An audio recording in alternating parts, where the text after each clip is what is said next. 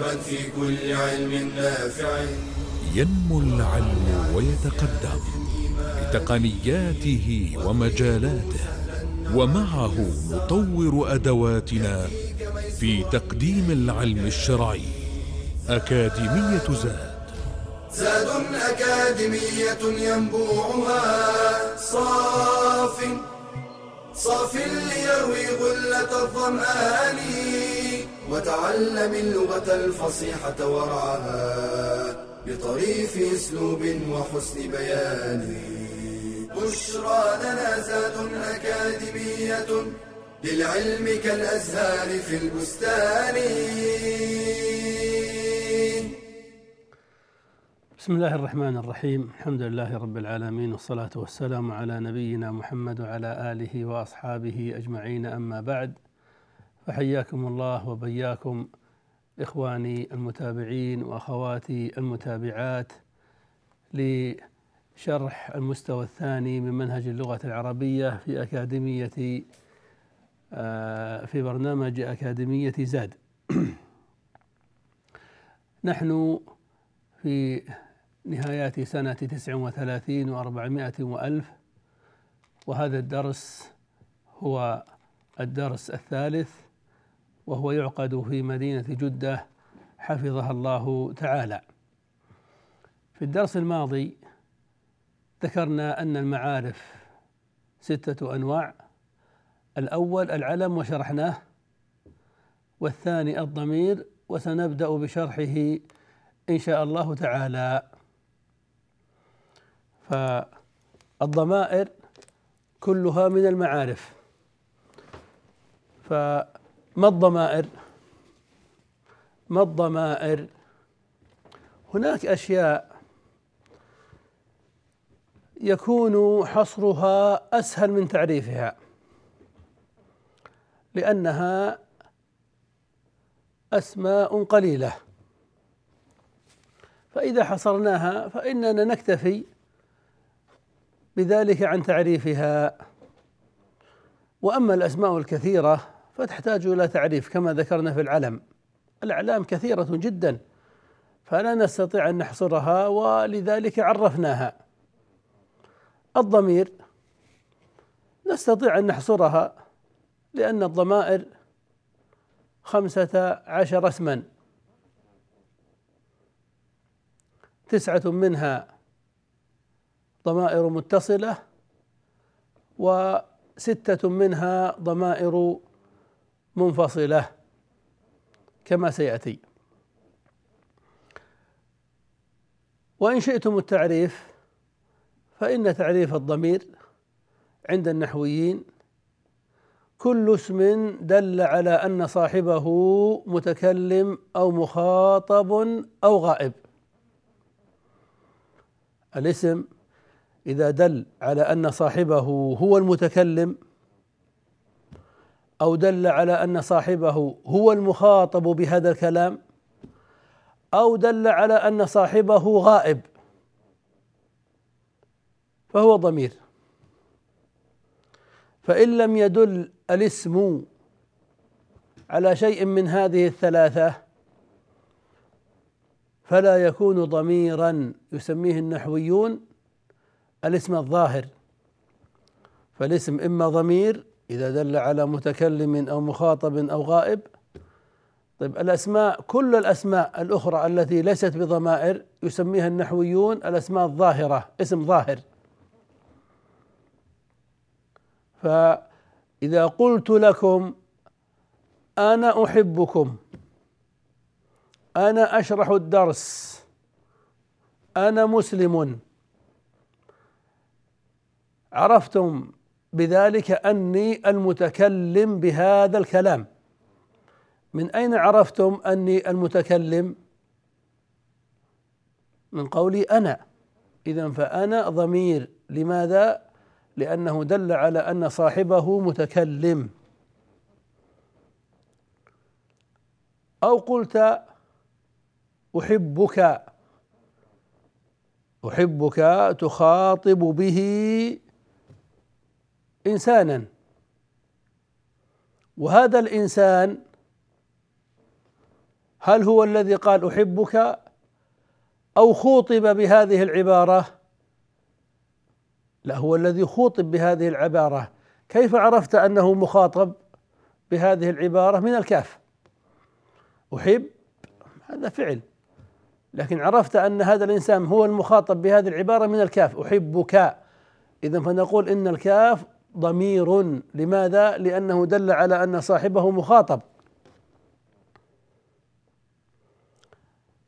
وكذلك لو قلنا هو مسافر هو في البيت.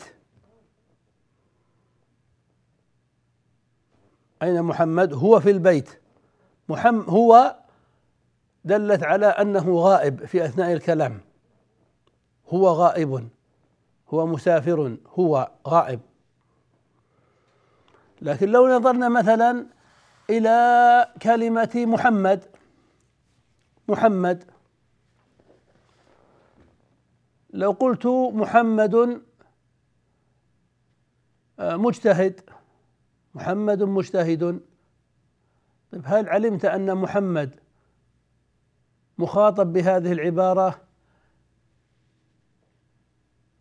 حاضر في أثناء هذه العبارة غائب في أثناء هذه العبارة أو كل ذلك ممكن. يعني ممكن أن محمد موجود في المكان في القاعة في الفصل وأقول لكم محمد مجتهد وهو حاضر موجود. ويمكن أن أقول محمد مجتهد وهو غائب. اذا فكلمة محمد لا تدل على أن صاحبها المسمى بمحمد لا تدل على أنه مخاطب ولا متكلم ولا غائب لأن المتكلم حاضر في أثناء الكلام والمخاطب حاضر والغائب غائب. ومحمد في قولنا محمد مجتهد كلمة محمد لم تدل على أن محمدا لا حاضر ولا غائب. فنقول إن محمدا اسم ظاهر وليس ضميرا. وكذلك الأعلام كلها كمحمد وخالد وعبد الله ومكة أسماء ظاهرة. وكذلك قلم وساعة وباب أسماء ظاهرة وقائم والقائم وجالس والجالس والقيام أسماء ظاهرة. كذلك الأسماء الموصولة الذي وإخوانه واسماء الإشارة هذا وإخوانه هذه كلها أسماء ظاهرة لأنها لم تدل على أن صاحبها لا متكلم ولا مخاطب ولا غائب. فهذا ما يتعلق بالتعريف. أما ما يتعلق بحصر الضمائر وهو أسهل فنقول في حصرها إن الضمائر خمسة عشر اسما اجمالا. اجمالا. تسعة منها متصلة. وستة منها منفصلة. وهذا يدعونا إلى الكلام على تقسيم الضمير إلى ضمير متصل وضمير منفصل. فالضمائر إما متصلة وإما منفصلة. فما معنى ضمير متصل؟ وما معنى ضمير منفصل؟ هذه معلومة واضحة. ضمير متصل يعني يتصل بالكلمة السابقة وضمير منفصل يعني ينفصل عن الكلمة السابقة ولا يتصل بها. طيب والأمثلة على ذلك؟ دعونا نترك الأمثلة بعد هذا الفاصل فانتظرونا. بشرى لنا زاد أكاديمية للعلم كالأزهار في البستان.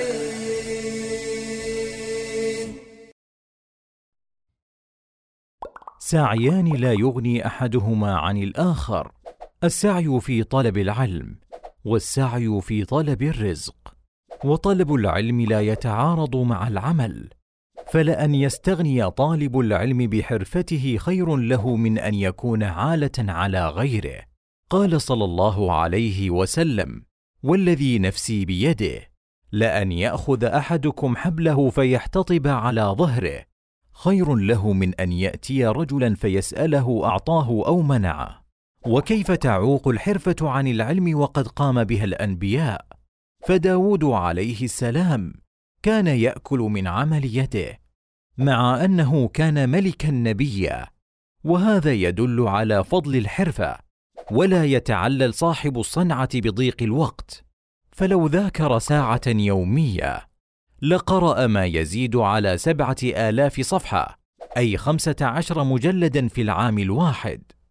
وقد نسب كثير من العلماء إلى الحرف كالمحدث يحيى القطان نسبة إلى بيع القطن والفقيه أبي بكر القفال نسبة إلى صنع الأقفال والنحوي أبي إسحاق الزجاج نسبة إلى صنع الزجاج.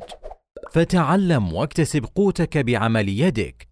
فقد سئل النبي صلى الله عليه وسلم عن أفضل الكسب فقال عمل الرجل بيده وكل بيع مبرور.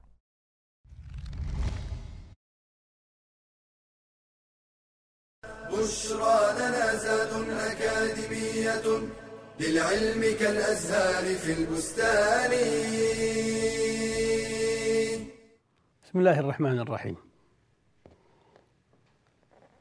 الضمير المتصل هو الضمير الذي يتصل بالكلمة السابقة. كالكاف أحبك متصل بكلمة أحب.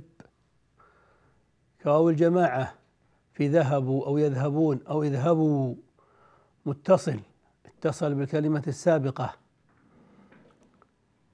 وكمثل ياء المتكلم في كتابي أو أكرمني أو الكتاب لي.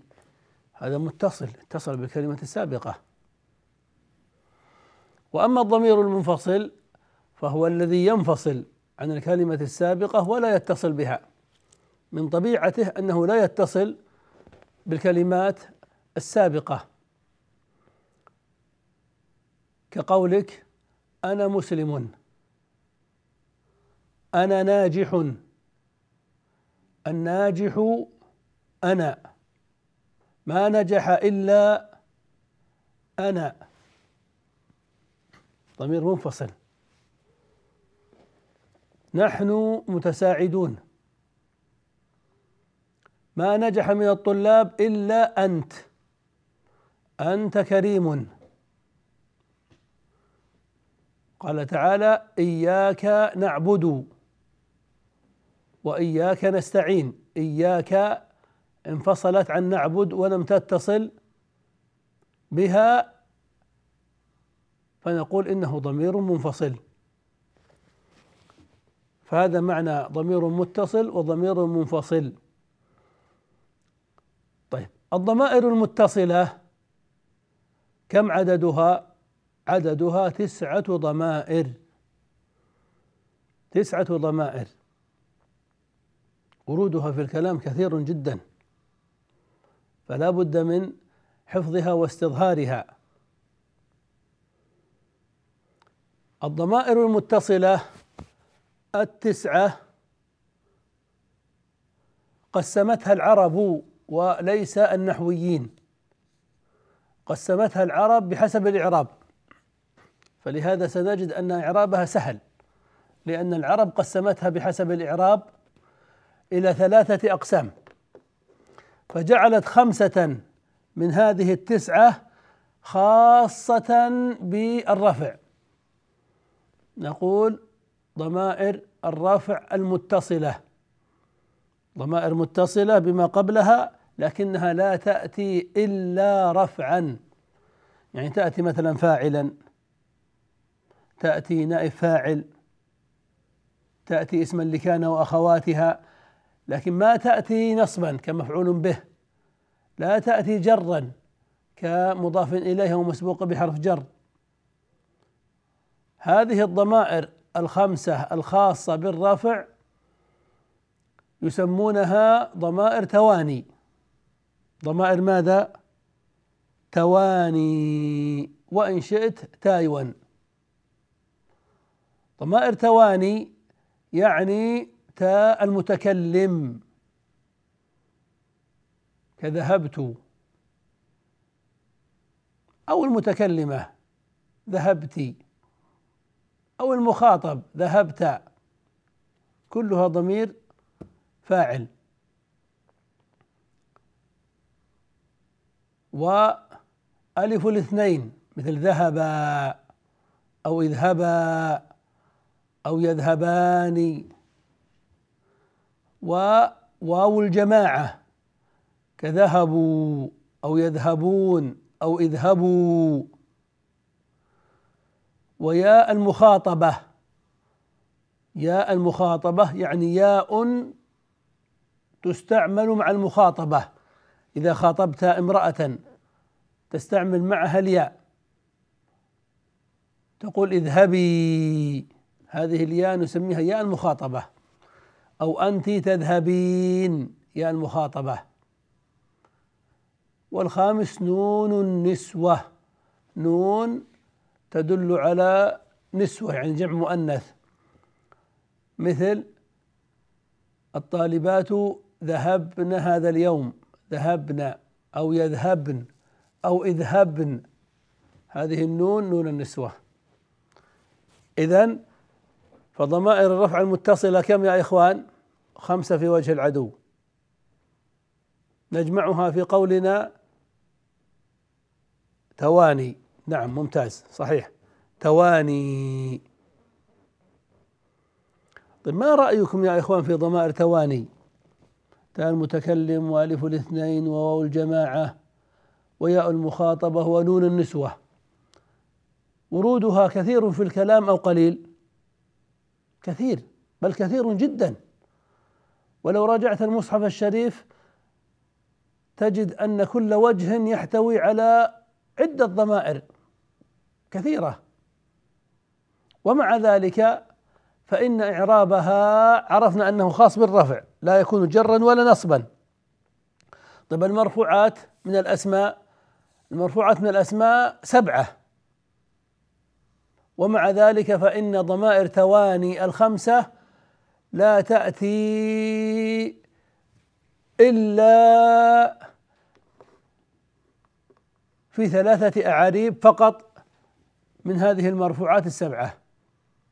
ضمائر تواني الكثيرة ليس لها إلا ثلاثة أعاريب. أليست ضمائر متصلة؟ بلى. طيب وهي لا تتصل إلا بفعل. لا تتصل باسم ولا حرف. فإن اتصلت بكان وأخواتها كما سيأتي فقلت كانوا مجتهدين أو كوني مجتهدة أو كنت مجتهدا. فإعرابها اسم كان في محل رفع.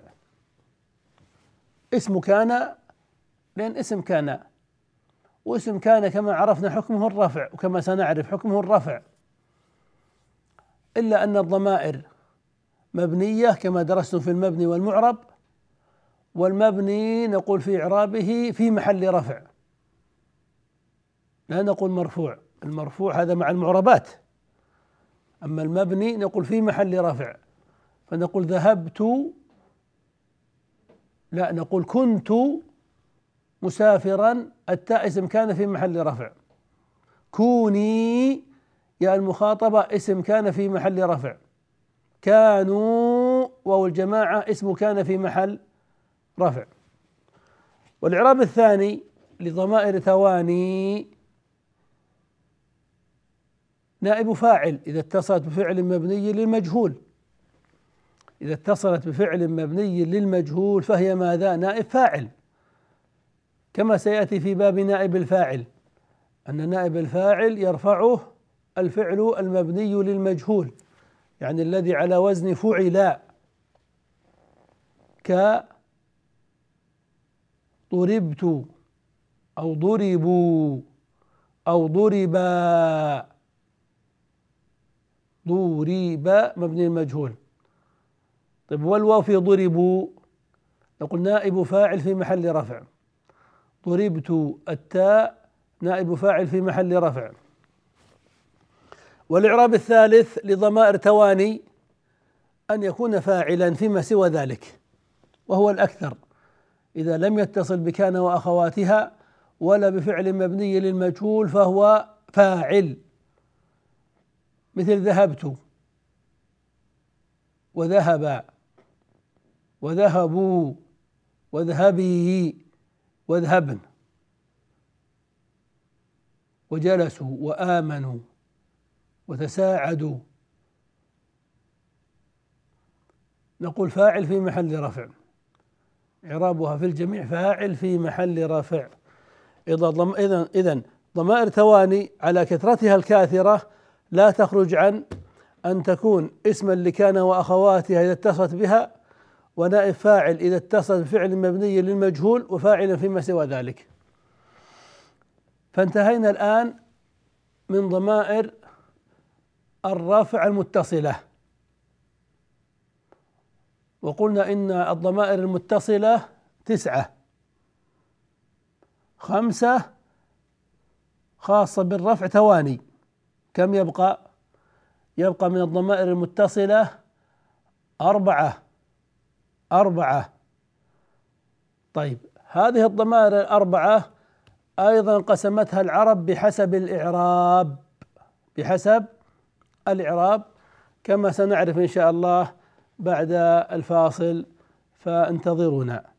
بشرى لنا زاد أكاديمية للعلم كالأزهار في البستان.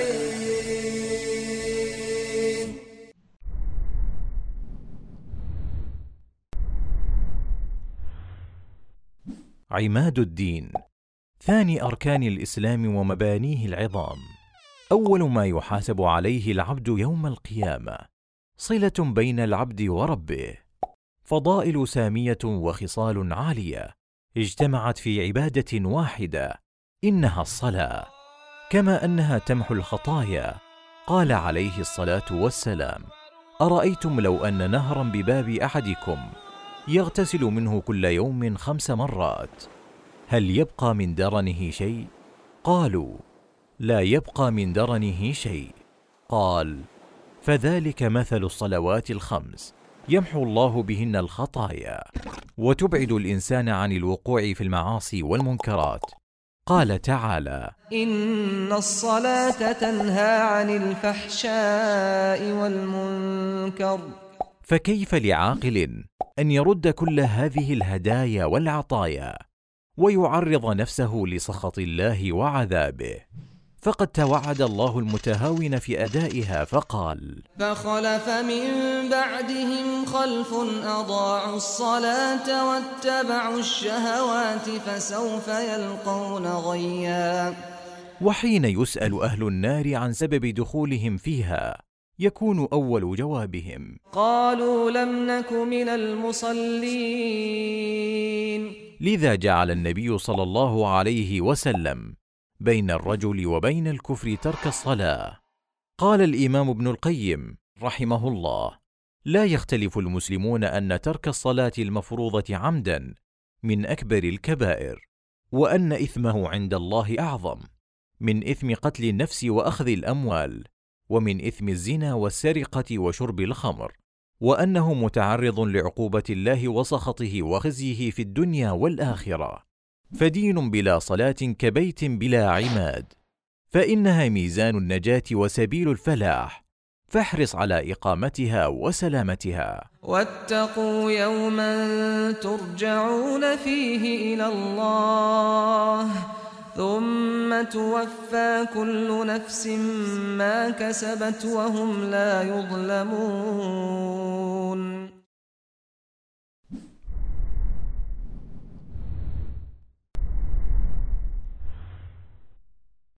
بشرى لنا زاد أكاديمية للعلم كالأزهار في البستان.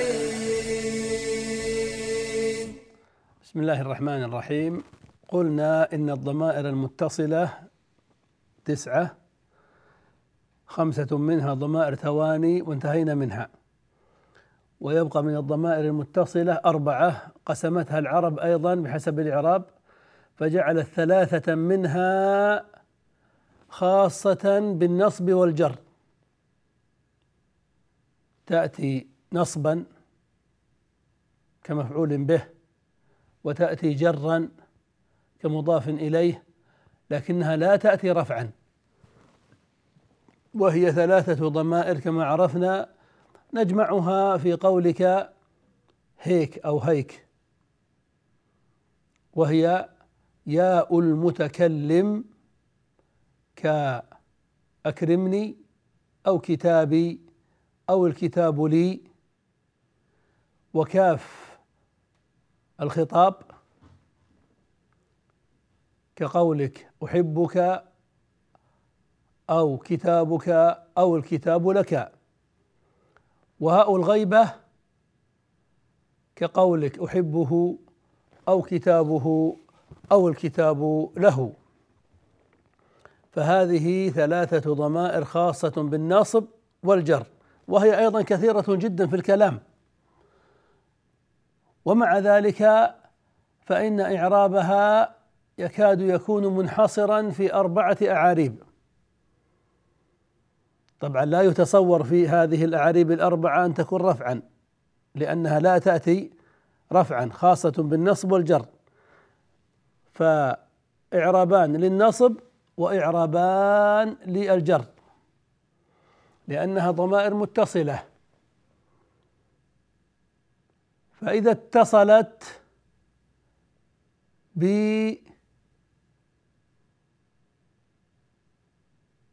بفعل فهي مفعول به. كأكرمني أو أكرمني محمد أو أحبك.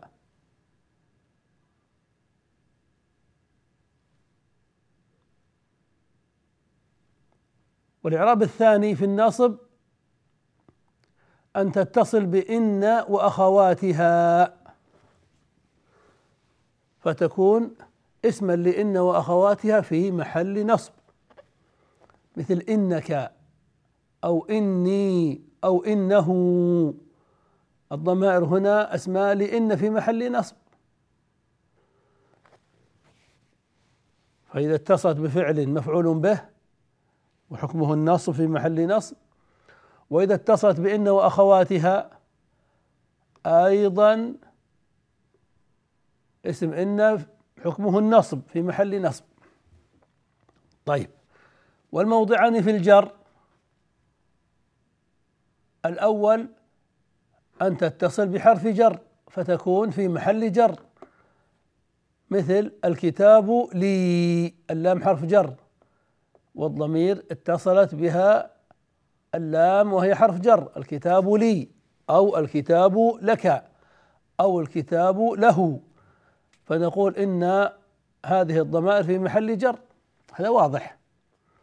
والموضع الثاني في الجر أن تتصل باسم فتكون مضافا إليه في محل جر. مثل كتابي أو كتابك أو كتابه. الضمائر هنا مضاف إليه في محل جر. ربي ربك ربه.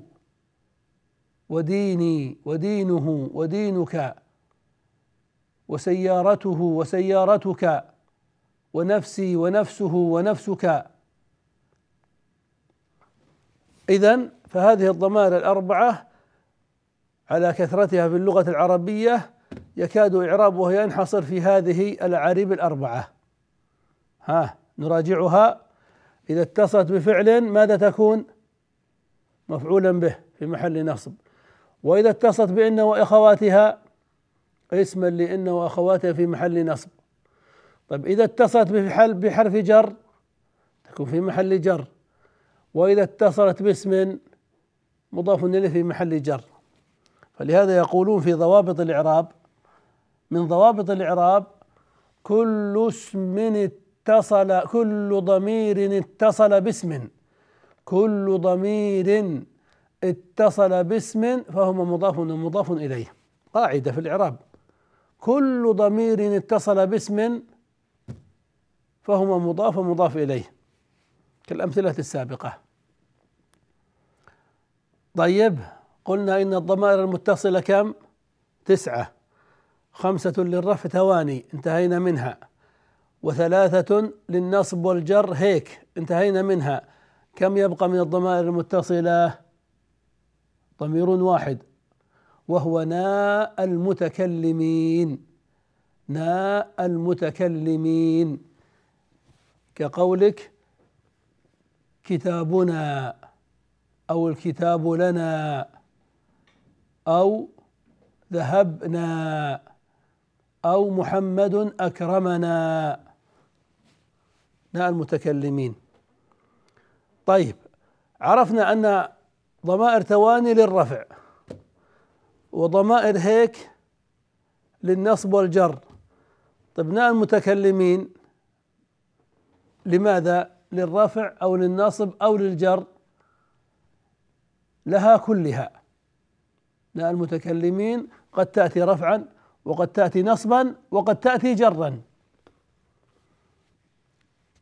اذا هو الضمير الوحيد من الضمائر المتصلة التي الذي قد يأتي رفعا أو نصبا أو جرا بحسب التفصيل الذي ذكرناه في ثواني وفي هيك. فناء المتكلمين إذا اتصل بحرف جر الكتاب لنا ماذا يكون؟ في محل جر. وإذا اتصل باسم كتابنا وربنا وديننا وبلادنا. ماذا تكون؟ نعم تذكروا. نعم صحيح. مضاف إليه في محل جر. طيب وإذا اتصلت بإن وأخواتها مثل إننا مسلمون ويجوز لغويا أن تحذف إحدى النونين من إن فتقول إنا أو إننا. نا هنا اسم إن في محل نصب. طيب وإذا اتصلت بإن بكان وأخواتها مثل كنا أعزة أو أصبحنا نشيطين. إذا اتصلت بكان وأخواتها تكون اسما لكان وأخواتها في محل رفع. وإذا اتصلت بفعل مبني للمجهول كضربنا وأكرمنا ماذا تكون؟ تكون نائب فاعل. تمام. كما قلنا في التفصيل في إعراب تواني وهيك. أما إذا اتصلت بفعل ليس مبنيا المجهول ولا كان وأخواتها فهذا قد يكون فاعلا كذهبنا وقد يكون مفعولا به كمحمد أكرمنا. بهذا نكون قد عرفنا الضمائر المتصلة التسعة وعرفنا أقسامها وإعرابها. ماذا سندرس في الدرس القادم؟ سنتكلم على الضمائر المنفصلة. فدعونا ننتظر هذا الدرس فإنه مفيد بإذن الله. والله أعلم وصلى الله وسلم على نبينا محمد وعلى آله وأصحابه أجمعين. تلك العلوم دروسها ميسورة في صرح علم الراسخ الأركان.